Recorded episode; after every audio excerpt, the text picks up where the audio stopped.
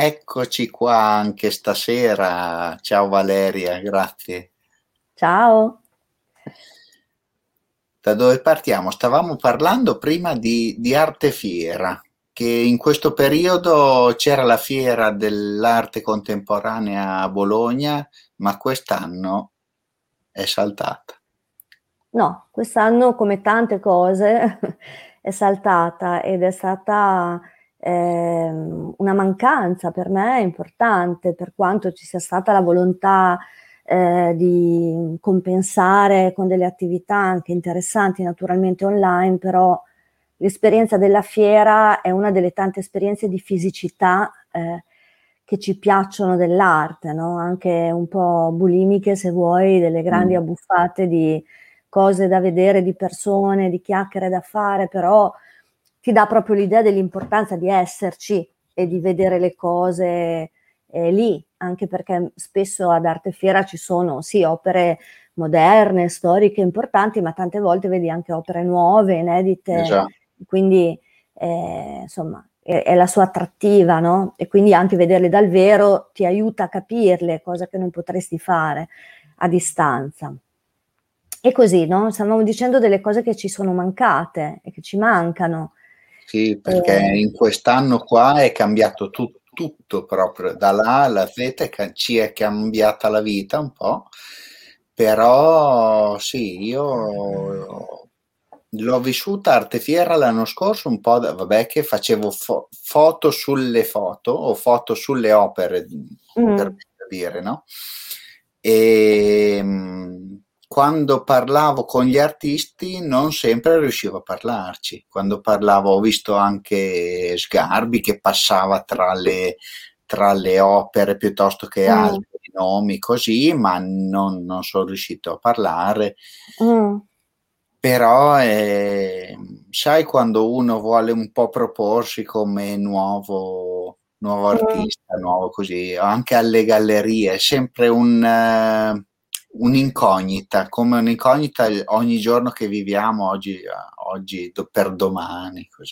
Mm, mm. Forse, insomma, tanto adesso immagino no, questo discorso del proporsi alle gallerie, magari in un contesto come la fiera, è una delle tante occasioni in cui noi ci sentiamo esposti, ci sentiamo un po' in imbarazzo, abbiamo paura di essere mh, mm, sottovalutati o comunque che non sia il momento giusto, di essere inopportuni, quindi da un lato abbiamo voglia di essere presi sul serio, ma dall'altro ci rendiamo anche conto che non è detto che questo arrivi. Eh, però in questo, come in tante altre cose, forse bisogna imparare, e lo dico da una che non l'ha ancora imparato, a prenderle un po' meno sul serio, cioè a, a dire proviamo, come va va, non è importantissimo, no? Eh, ci sono tante altre cose più importanti e questa leggerezza, che è un approccio con la vita che secondo me va assolutamente inseguita, eh, è un obiettivo, è un obiettivo che adesso si rivela ancora più importante perché appunto viviamo in un momento che di leggerezza ne ha pochissima. Quindi se fosse una farfalla vorrei essere con il mio retino a cercarla e a prenderla, no? alla leggerezza. E, ehm, e, poi questo, insomma, questo che ci stavamo dicendo, no? Del, dell'arte, di guardare le cose, di essere fisicamente nei luoghi. No, esatto, come, come abbiamo fatto tante volte in passato dei discorsi, no? Per dire mm. che cosa di diverso in questo caso Miraggio Deluxe perché Lucio Russo sono io, ma Miraggio mm. Deluxe è l'altro, no? E mm. quindi mm, rispetto a un altro fotografo. Io questa domanda gliel'ho fatta anche ad alcuni galleristi, cose così, e è, è dura, è dura entrare nel giro, è come è dura per dire riuscire a esporre, no? Anche oggigiorno. Sì. Certamente, cioè è dura fare tutto oggigiorno, nel senso che tutti stanno cercando di fare qualcosa, quindi è tutto molto competitivo, eh, è tutto oltre quello che potremmo aspettarci, però se è la nostra vocazione, se è la nostra storia, dobbiamo provare a farlo, no? Quindi cioè, tutto quello che ci sembra difficile ma è quello che vogliamo, è quello che vogliamo, quindi va affrontato. Non c'è una formula naturalmente, no? mm, penso per un artista può capitare proprio un grande colpo di fortuna e la fortuna esiste, può capitare l'occasione della vita e lasciarsela sfuggire perché in quel momento lì sei distratto proprio in quel momento lì. E, mh, mm, l'uso della rete è, è sicuramente molto potente in questo momento, ma è anche uno spazio affollatissimo quello della rete, quindi eh, tutto quello che è la comunicazione digitale è, è, è un universo uh, pericoloso anche, no? perché tu metti mm. le tue cose in rete e qualcuno te le può prendere, per esempio, e, e, tu, e a te non resta nulla del lavoro sì, che hai fatto. No? Quindi, insomma, c'è una complessità notevole. Quindi, ecco, diciamo che il tema è complessità e leggerezza sono le due condizioni che dobbiamo darci come sponda per, per la vita contemporanea. E, ehm, se vogliamo essere dentro ai giochi e se vogliamo essere dentro a, al nostro tempo, dobbiamo imparare a starci così. E, ehm, e poi credo che eh, ripensare appunto ai cambiamenti che stanno avvenendo nella nostra vita sia un esercizio importante, non, eh, non solamente di, di, tensione, di stress, questo ovviamente lo generano soprattutto quando per, pensiamo alle cose belle che ci piacciono che ancora non possiamo fare e non vediamo l'orizzonte. Però se pensiamo a quante cose abbiamo perso e in fondo cominciano a mancarci un po' meno, forse vuol dire che di quelle cose potevamo anche fare a meno e hanno esatto. lasciato spazio ad altre. Quindi, insomma, è un momento anche molto interessante, secondo me, per vivere. Lo, lo dico senza retorica, cioè non è un momento banale, no? Nel, per il mondo e noi lo stiamo vivendo da protagonisti delle nostre esistenze, ma ogni nostra esistenza fa parte di un gioco molto grande, quindi eh, siamo anche chiamati a una responsabilità forte. Sì, perché noi siamo alla fine delle pedine, dei numeri che fanno parte di questo, di questo grande mondo. Io personalmente ho sempre detto a me non piace essere un numero e quindi voglio contraddistinguermi. Vediamo se l'obiettivo ce l'ho ben chiaro, ormai lo punto già da tanti anni, cioè ho, hai presente, vedo la luce in fondo al tunnel, spero che non sia un treno. ecco perché ti chiami Miraggio di Lux, allora. eh, no?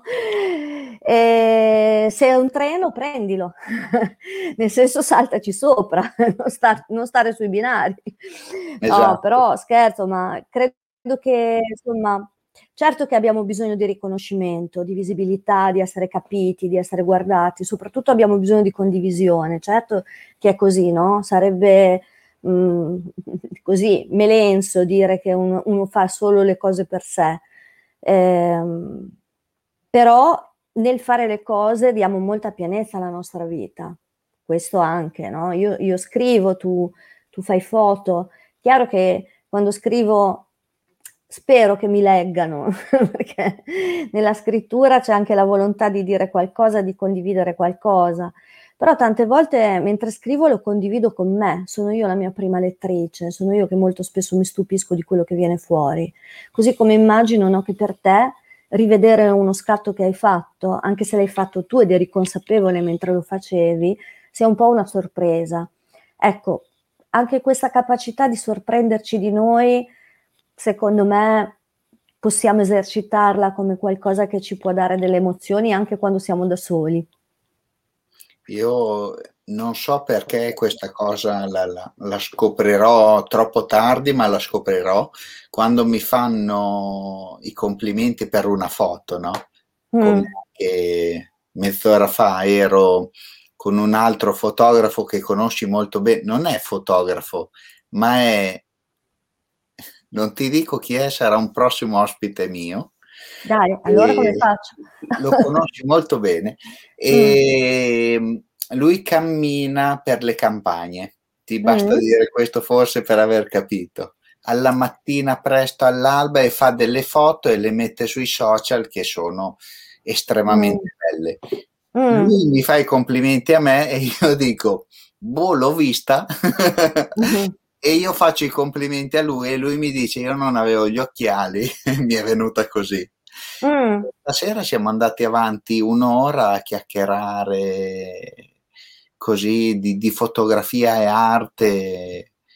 Mm. Eh, proprio eravamo da Fleming perché anche questo momento di, di distacco ci mm. vuole per condividere non tanto attraverso uno schermo, no? Mm. ma proprio a un metro di distanza. Saluto Steven, ti saluto anche lui, è un mio amico regista di Verona. Ciao. Con il quale collaboro da un paio d'anni ormai e facciamo di quelle cose da fuori di testa. Cioè, lui crede in me, io credo in lui. Che bello, ma che bella cosa. Cioè, un e rapporto... Questo, questo, secondo me lo conosci. Eh, sì, sì, sì. Ciao Sergio. questo lo conosco. No, però mm, ti, ti, accennavo prima al fatto che le persone stiano aspettando un qualcosa di un cambiamento, no? Mm. Perché o, ormai secondo me sono abituate a guardare, accendere la televisione e fare quello che gli viene detto di fare. In realtà il cambiamento deve partire da noi, no? Sì, ma persone che stanno cambiando ce ne sono anche tante, solo che hanno poca visibilità forse, anche perché molti dei cambiamenti veri, no, sono proprio quelle rivoluzioni silenziose che prima che siano visibili devono coinvolgere moltissima gente, però io vedo ehm, molti giovani e, e quello mi fa anche molto piacere, che stanno veramente cambiando il loro stile di vita e lo stanno facendo in una maniera molto convinta, cioè non perché la situazione impone il cambiamento, ma perché si sono trovati nell'occasione di fare il cambiamento. E questo vivere questo tempo come un'occasione è anche no, un modo molto propositivo, molto attivo di agire. E poi sicuramente ci sono anche momenti di sconforto che ci sono assolutamente, no? Per esempio, per me è stato un momento di sconforto rendermi conto che eh, il museo con cui collaboro in questo momento non riapre, non riapre perché non abbiamo le condizioni per farlo. Per me è un momento di sconforto prevedere che nel, nell'ambito dei beni culturali, soprattutto nella ricerca contemporanea, ci saranno pochissime risorse, delle già pochissime che c'erano prima, ma il futuro dobbiamo essere realisti eh, probabilmente le risorse diminuiranno ancora. Quindi bisognerà rit- trovare degli altri modi di produrre cultura e di condividere cultura, che non siano solo il digitale che è apparentemente low cost e indolore, ma è anche, secondo me, insomma, un po' deprivante. Ecco. No, è troppo freddo. È troppo, troppo diverso da quello che vogliamo fare, no? da quello che vogliamo condividere. Cioè io sono molto molto convinta che i, gli spazi generino attitudine e quindi essere in un luogo significa avere una sensibilità mh, molto diversa, molto amplificata nei confronti di tutto quello che è intorno. Ne parlavo per il discorso dei musei con un mio amico che ho ospite mh, qualche sera fa, Tobia Ravà, lo conoscerai sicuramente, pittore, eh, lui disegna con i numeri ebraici. Ah, no, non, non lo conosco, ma e... perché, mi dimentico anche di tante cose che vedo, ma non perché ne vedo tante no, no, e ormai esatto. sono un po' anziana e la memoria eh, sì, se ne va.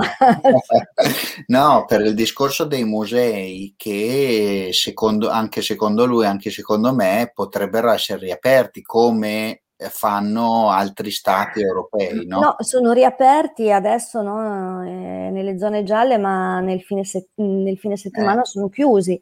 Quindi dipende da che museo hai. Se hai gli uffizi è chiaro che riempirai anche fi- nei giorni feriali ma se sei in un museo decentrato assolutamente non hai possibilità di visita, esatto. non vengono le scuole, no? noi, noi, abbiamo sempre lavorato molto, ma non solo noi, devo dire anche i musei delle grandi città, nei giorni infrasettimanali con le scuole.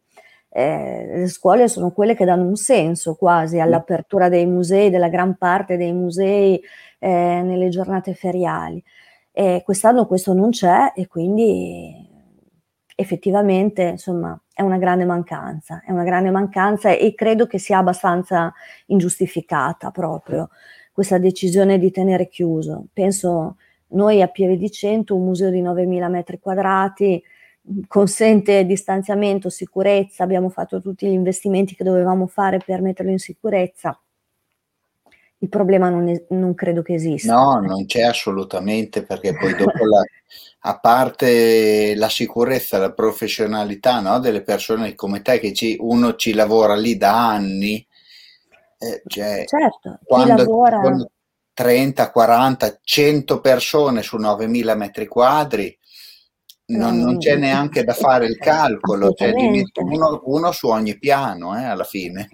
Sì, cioè, eh, però sono la salvezza del museo, quelle esatto. 100 persone che sono entrate la domenica, perché sono quelle che poi eh, danno la spinta no? per, per, per, andare avanti, danno un senso all'apertura.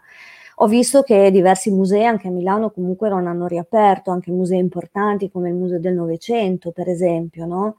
Questo anche perché dietro all'attività di un museo c'è una programmazione. Se vuoi che le persone vengano, devi comunicare con molto anticipo le cose che fai, devi essere in grado di creare dei meccanismi di interesse che non puoi attivare da un giorno all'altro, hai bisogno di una prospettiva di lavoro.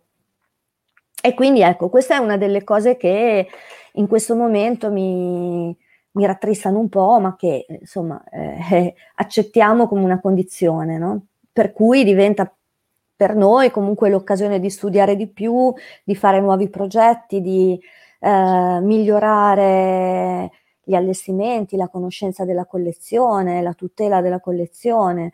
Quindi comunque lo facciamo diventare un'occasione per studiare con calma e per eh, dedicare tempo alle cose che normalmente passano in secondo piano rispetto agli eventi e, e, e alle attività più estemporanee però è una mancanza che sento tanto, che io sento tanto perché quando si hanno dei progetti e si possono condividere, l'adrenalina è altissima, no? E tiene, mh, mm, stimola molto a livello intellettuale, stimola molto a livello emozionale, affettivo, quindi eh, si porta dietro una, una grande bellezza il lavoro artistico condiviso.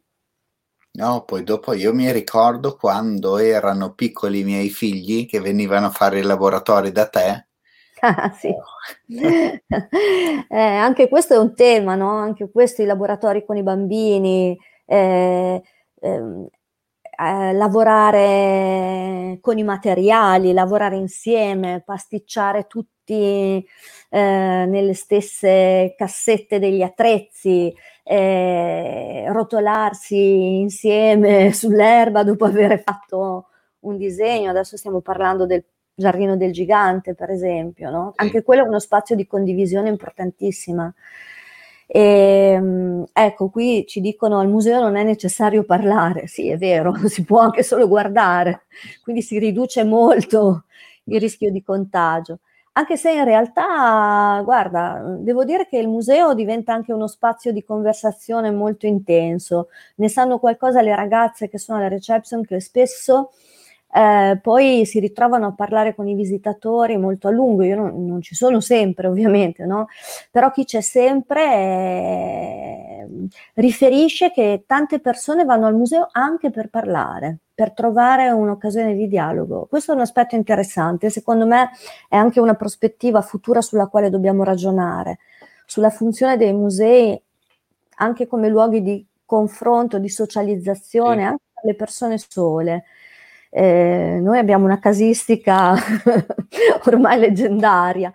Eh, ogni tanto diciamo che scriveremo un libro, ma mh, in realtà penso che anche questo fatto di chi vive un'emozione, anche positiva o negativa a volte, no? visitando un museo, e poi sente subito l'urgenza di parlarne e di condividerla, fa capire come appunto un'opera d'arte non sia un oggetto sordo, inerte, è un attivatore, ecco, e di questa attivazione abbiamo bisogno sempre. Tu mi avevi detto la settimana scorsa, quando ti ho chiesto di fare questa diretta, di prepararti qualche scatto, no? Sì. Allora ho preparato due o tre scatti del 25 aprile 2020, proprio pieno lockdown, io ero totalmente chiuso in casa ma con tanta voglia di uscire ho detto esco e vado in edicola perché c'era solo quella di aperta, no?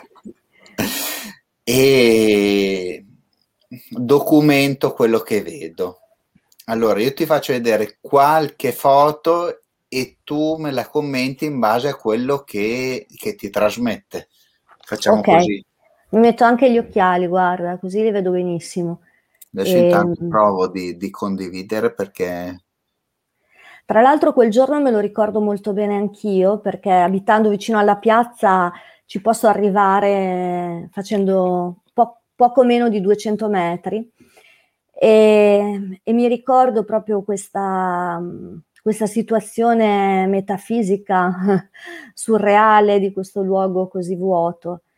E, ehm, qui hai lavorato sulla prospettiva e le ombre questa è un'immagine che per noi centesi, bolognesi è molto familiare, no? i portici mm. eh, eh, così disegnati dalla luce, dall'ombra, il ritmo dei portici.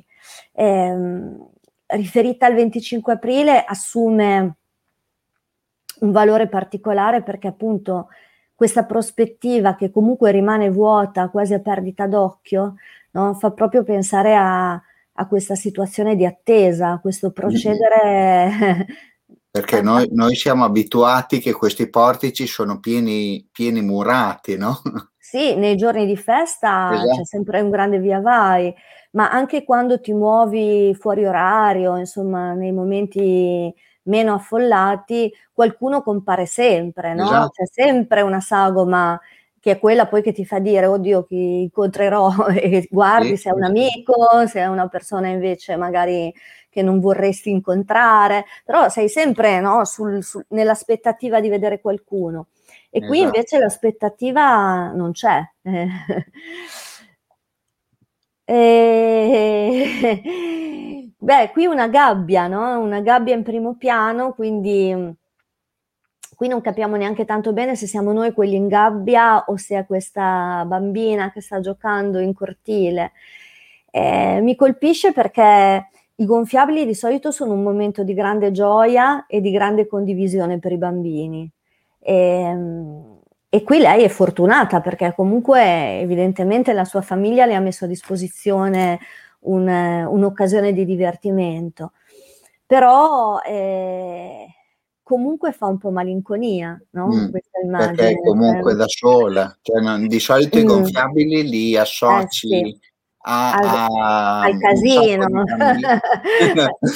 a un sì, sacco di bambini che giocano assieme. E poi anche questo contrasto tra le forme un po' rettilinee, no? questi tubi colorati del gonfiabile e i tubi verticali scuri in controluce dell'inferiata creano proprio un effetto di, mm, non so, adesso se mi comincio a spingere nelle interpretazioni il viaggio non mi recuperi più, però eh, è quasi come se questo gioco diventasse un po' la gabbia di, consolatoria di questo bambino. Ecco. Mm-hmm. Eh, è una foto particolare. Qui tu non hai fatto post produzione. No, no, niente, zero. Sono proprio, proprio degli scatti volanti. Io prendo scatto, non ho neanche tempo, sì e no, per guardarle. Io sono fatto... No, sì, solo sì. così proprio. Mm. Ok, qui beh la bandiera, eh, non so, in quel periodo c'erano le bandiere anche per dire va tutto Infatti, bene, no? C'erano gli Ecco, ce la faremo, state a casa, eh, Timbota abbiamo visto, no? C'è una esatto. bellissima qua in Emilia, andrà tutto bene, gli arcobaleni. E devo dirti che non... Eh, io non ce l'ho fatta a mettere fuori una bandiera, pur avendo dei figli che potevano disegnare, pur abitando in centro storico, e quindi insomma è un luogo dove a volte anche le finestre le uso per comunicare. A questo giro mi sembrava che dire andrà tutto, tutto bene fosse quasi un, un, un, una proposta ipocrita, ecco. Cioè, cioè, non, che, io che non l'ho mai avuta l'impressione che sarebbe andato tutto eh. bene, devo dire la verità. Eh, forse era andrà molto per le lunghe. Sì, ecco, forse sarebbe stato più sincero dire così, perché... È la cosa che mi ha colpito di più in questa foto, che ne ho fatte tre perché avevo tagliato un particolare che era quello che volevo dare mm. risalto, no? Adesso te lo evidenzio. Sì. La bici? Perché ah. sta, state tutti a casa e nonostante ah. tutto c'era una bicicletta fuori. Cioè vuoi dire che era lì pronta per uscire quella bici? Esatto. Beh, l'avranno usata per andare a fare la spesa, dai. In quei giorni si poteva fare. Sì. Però, mm, però, sì, è una foto curiosa, è una foto curiosa anche questa. Eh, qui hai fatto un lavoro sul riflesso a me piacciono molto le foto con i riflessi, mi piacciono in generale molto i riflessi, perché questo doppio sguardo che è sempre molto intrigante. È ehm, evidente che eravamo in una fase drammatica del virus e poi eravamo anche in una fase in cui mi sembra di leggere, no? Fa altri sei morti. Ecco, questa è una cosa che mi fa effetto. Mm, mm. Il numero dei morti inizialmente ci faceva un effetto incredibile. Adesso abbiamo una specie di assuefazione per cui yeah. se sentiamo che sono 300, beh, diciamo, beh dai, solo, solo 300. Cioè abbiamo proprio perso un po' la misura delle cose e la suefazione è terrificante, però è un dato di fatto. Quando poi dopo fai conto che la nuova Ferrara è un giornale locale, quindi è una roba che ci toccava proprio da vicino, no? Certo, certo. E quindi 6 e, era un numero alto. Mm, poi era un numero alto e restano numeri alti questi quando li scriviamo, no? Anche uno è un numero alto. Mm. Però ecco, su questo tema della sua fazione ci sta ragionando molto in questi mm, ultimi giorni, da quando abbiamo ripreso le lezioni in presenza.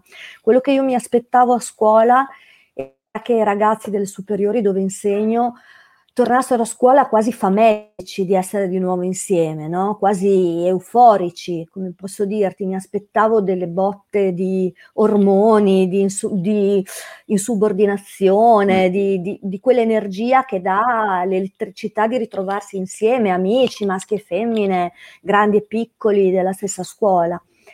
Invece è addirittura successo che in alcune classi abbiano detto che preferivano stare a casa oppure che venissero a scuola con le coperte, così come stavano a fare lezione a casa nelle loro camerette con il mm-hmm. pe- pile colorato sulle spalle, cioè che ormai si fosse creata una zona di comfort dalla quale si faceva fatica a uscire. E allora quando sì. io penso un adolescente vive come un comfort, stare tante ore nella sua camera davanti a un monitor con il distacco fisico, eh, cioè io lo credo, credo che sia una cosa preoccupante. Lasciamo perdere tutti i discorsi sull'apprendimento, mille cose si potrebbero dire, adesso no, non voglio fare quel discorso, ma proprio il discorso del bisogno di fisicità, di reciprocità che si sta perdendo, mi ha fatto proprio impressione. Non tutti, no, eh, però per fortuna.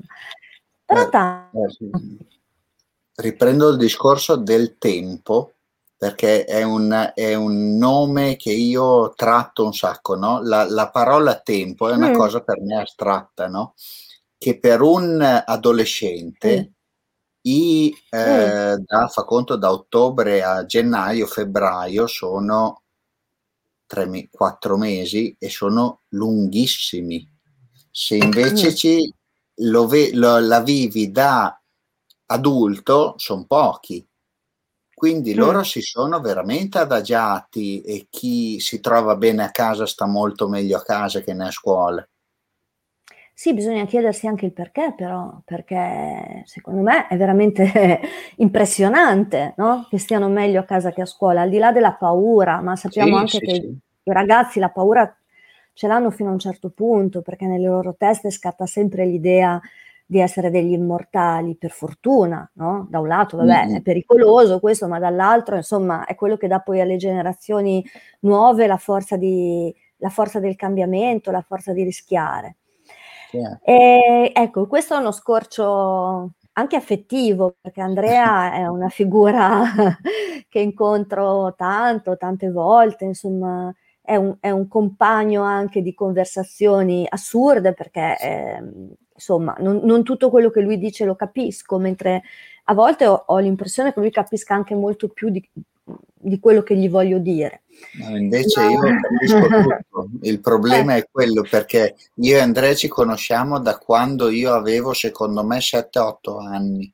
Mm. Perché lui abitava, eh, hai presente la chicane eh, per andare nella, eh, in via di mezzo, che c'è quella S prima del Bennett? Sì. Lui abitava sulla casa di destra. Ah e io andavo sempre sulla casa di sinistra perché mio nonno aveva l'allevamento dei conigli e quindi tu immaginati un Andrea di eh, 35 anni in meno, mm.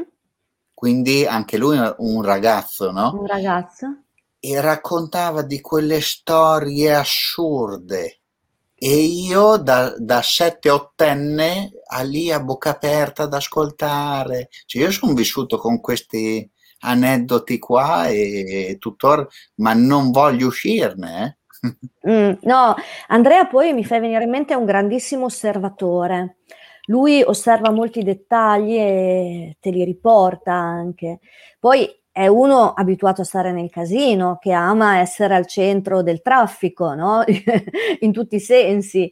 Per chi non lo conosce, è, è, una, è un ragazzo, è una persona ormai adulta che però eh, vive insomma la sua particolarità con una paletta da, da vigile urbano in mano e gestendo appunto le situazioni di traffico. Il suo momento d'oro è il carnevale dove è veramente una figura imprescindibile, e, però è comunque molto presente nel centro storico e anche una persona, credo, insomma, molto ben voluta.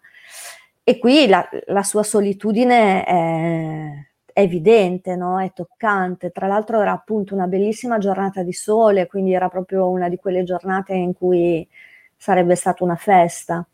E poi tutta questa fila di bandiere al comune, mh, mm, fanno pensare, ecco, adesso mi fanno venire in mente la scena eh, che abbiamo visto recentemente con le bandiere che sostituivano il pubblico negli Stati Uniti, no?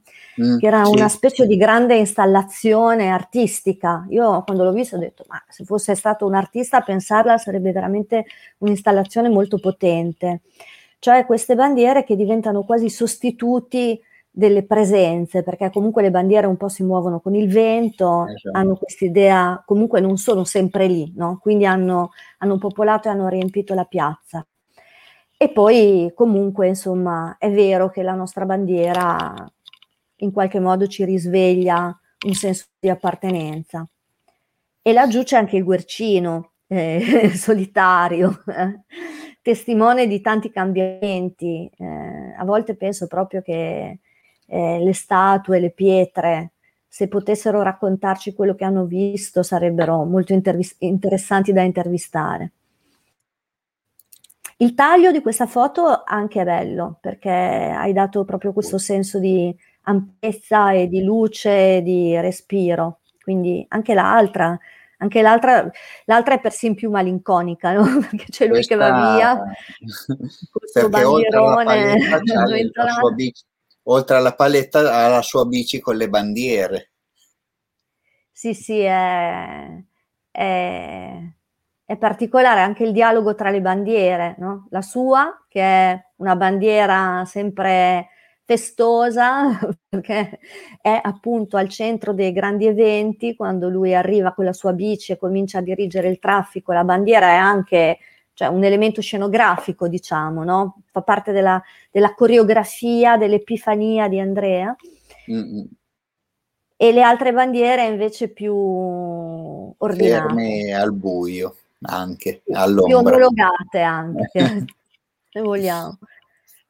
L'ultima foto, non per ultima, ma è una legnata, perché appena ho visto, io vado per momenti, vedo, scatto, vedo, scatto, se non vedo non scatto, no? Questa è stata una, un, una pugnalata che mi sono dato, no? Però la vita funziona così. Dunque, allora, eh, questo è sì, è l'ingresso del giardino eh, dei frati. Esatto. E per questo usato a lungo anche come luogo per la chiesa temporanea, giusto? E quindi mm-hmm. è per questa ragione che ci sono i necrologi anche appesi. Esatto. E poi c'è un papà che porta a spasso un bambino piccolo, forse è nato proprio durante il periodo. E, sì, è, è, la vita e la morte, come dicevi. E, però è anche abbastanza spaesante questa foto perché e lì sei stato il fotografo che sa cogliere l'attimo perché è molto simmetrica. Mm. No? Una foto che sembra quasi in posa, anche se immagino proprio che tu non l'abbia fermato. No, no, loro, io camminavo, stavo ah. andando in piazza, in realtà questa è stata fatta prima delle altre, mm. però come sequenzialità l'ho messa dopo. Eh, no, mentre loro dalla Rocca si andavano verso, fa conto, il um, circolo anziani, chiamiamolo così perché, per chi è di cento, no? Uh-huh. Io mi avvicinavo dal circolo anziani a, um, alla Rocca e allora col fatto che io penso sempre a quello che deve succedere dopo, mm. ho detto questi qua devono passare da lì. Ah, quindi, quindi ti sei appostato? No, ho accelerato il passo, accelerato. Mentre, però non mi sono fermato, l'ho scattata anch'io mentre camminavo perché non mi piace dire stai passando perché lui si sarebbe girato, cioè ci sarebbero state tante ehm, condizioni di foto finta, no? E invece se vedi lui è, va avanti per la sua strada. Io invece ho tirato sulla macchina, ho scattato mentre mi sono girato come per dire aspetta chi c'è di là, tum, e poi ho continuato per la mia strada. Sì, eh, credo, insomma, adesso mentre parlavi continuavo anche a guardarla. Quello che a me colpisce è proprio questa specie di simmetria. E, ciao Dustin, grazie, grazie, ciao. E, e, che in fondo è una simmetria anche metaforica, no? simbolica. E, la vita e la morte sono pensato, simmetriche. Ho pensato anche, intanto saluto anche Gianluca Cludi, che lo conoscerai anche te, fotografo di Pieve di Cento. Certo. E lui non Gianluca, è neanche... Lui non, non ci credo, sei stato tanti mesi senza fare neanche una foto. Mm. Non è da te, sarai andato in crisi di astinenza, avrai dovuto esatto. dopo recuperare, ti sarai dopato. Eh? Oppure, Io ho pensato eh... in, quel in, quel momento lì che potesse, dato che la, la, il portone era aperto, portone, o i cancelli, un cancello, il cancello eh. era aperto, lui potesse anche girare e prendere e andare dentro, no? Sarebbe stata un'altra foto completamente diversa esatto. di spalle.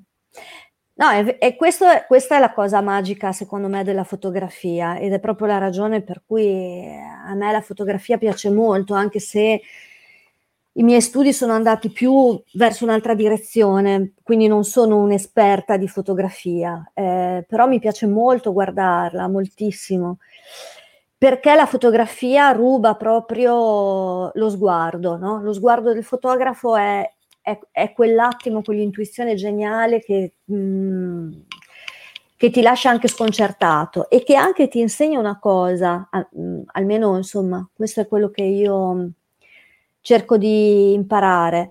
Cioè che se sappiamo guardarci intorno, la meraviglia è, è a portata di mano, eh? cioè riusciamo a stupirci di tantissime cose, cioè se riusciamo veramente a fissare un attimo gli occhi e a guardare le cose, eh, gli scenari, le persone che ci stanno intorno e, e ci estraniamo da quel momento, li guardiamo come di, di là dal vetro, davvero non abbiamo bisogno di andare molto lontano per meravigliarci, per sorprenderci, per commuoverci, per tutto. Basta fare, basta fare due cose. Mm. Una è tornare adolescenti. Eh, o essere sempre un po' adolescenti. Esatto, io, io, mi sono ferma, io, mi son fermato. io ho deciso di fermarmi, no? Mm. E l'altra è non chiedersi il perché succede una cosa perché succede lo stesso, no? Mm. Che uno lo voglia oppure no, succede. Qui anche la vita che ci ha insegnato un po' a fare così. Cioè, se ci sono capitate delle cose che proprio non dipendevano da noi, eh, abbiamo imparato a non chiederci chi ce le ha mandate quelle cose, no? O perché, ma insomma, ad affrontarle, credo. Questo è un po' è un po' si lega anche un po' al tema del dolore, secondo me, il non chiedersi il perché succedono le cose. E, e, però ecco, quello che io vedo molto nella tua... cioè queste foto le hai scelte per raccontare un giorno, no? Perché era un giorno sì. che poi era rappresentativo dei discorsi che ci saremmo fatti oggi. Tu mi avevi chiesto, scegli delle immagini per te rappresentative, io ti ho detto no, ma scegli le immagini per te rappresentative. E adesso le tue immagini sono diventate rappresentative anche per me, quindi grazie, me le hai regalate, le hai condivise. Abbiamo, abbiamo vissuto un momento comunque emozionale anche così, a distanza, quindi è stato bello per me. Poi queste foto non le ho messe ancora da nessuna parte, proprio sono... Io faccio decine e decine, centinaia di foto e non le pubblico neanche. Ho un archivio di foto con, Vabbè, foto, sarebbe... proprio prese, prese a caso, fa conto sulla giornata del 25 aprile, ti potevo prendere il primo maggio, ma il primo maggio non ricordo se c'erano le, ancora le bandiere, forse c'erano le bandiere in piazza, ma era solo quel giorno lì. Potevo sceglierti altri tre foto più particolari, però oggi pomeriggio ho detto 1, 2, 3, 4, 5, 10, fine, basta. Era il giorno, era il giorno per guardare queste foto. Sì. E... Cludi. Cludi che fa le sue riflessioni. Però ecco, ti lancio, ti lancio la sfida del 25 aprile di quest'anno. Mm, vediamo com'è, facciamo il confronto, proviamo. Ci rivediamo il 26 aprile e mi fai vedere come è fotografato il 25 aprile, cosa è venuto fuori. Magari il racconto sarà differente. Sì, sì, anche perché l'emotività che hai in quel momento, tu che stai dietro la macchina fotografica, no? se per dire io certo. andassi a Bologna o in un altro, in, un, in una città anziché mm. in, nella città dove vivo, c'è già l'entusiasmo di essere andato fuori, no? E quindi fotograferei in modo diverso. Sì, certo. Mm, da un lato mi auguro che tu lo possa fare perché vuol dire che lo possiamo fare tutti quel giorno lì. Speriamo di essere ancora liberi di andare dove vogliamo.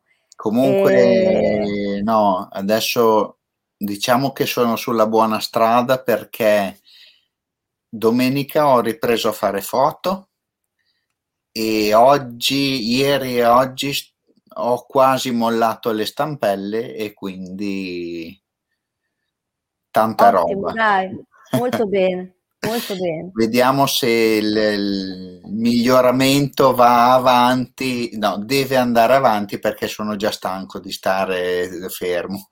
Assolutamente. Senti, noi avevamo promesso una direttina veloce e eh, siamo ma... già al 45 minuto quasi, quindi... Dove, dove ti possono trovare chi ha seguito la diretta? Su Facebook, sul tuo, sulla tua pagina? Sì, sul mio profilo. profilo. Non ho profilo. una pagina, eh, per il momento non sono così istituzionale, quindi per il momento sono un profilo. Però sì, lì mi trovano facilmente. Okay. E poi eh, fisicamente spero presto in qualche occasione espositiva o in qualche evento culturale. No, no, appena, appena aprono i portoni io appena ricevo la mail il giorno tot si aprono i portoni, aspettami. Bene, dai, diamoci degli appuntamenti. Valeria. Grazie a te Lucio, grazie anche a tutti quelli che hanno seguito. E, do- e domani sarà su YouTube canale Miraggio Deluxe. Miraggio per... Deluxe, la luce in fondo al tunnel. grazie, buona ciao. serata. ciao. ciao. ciao.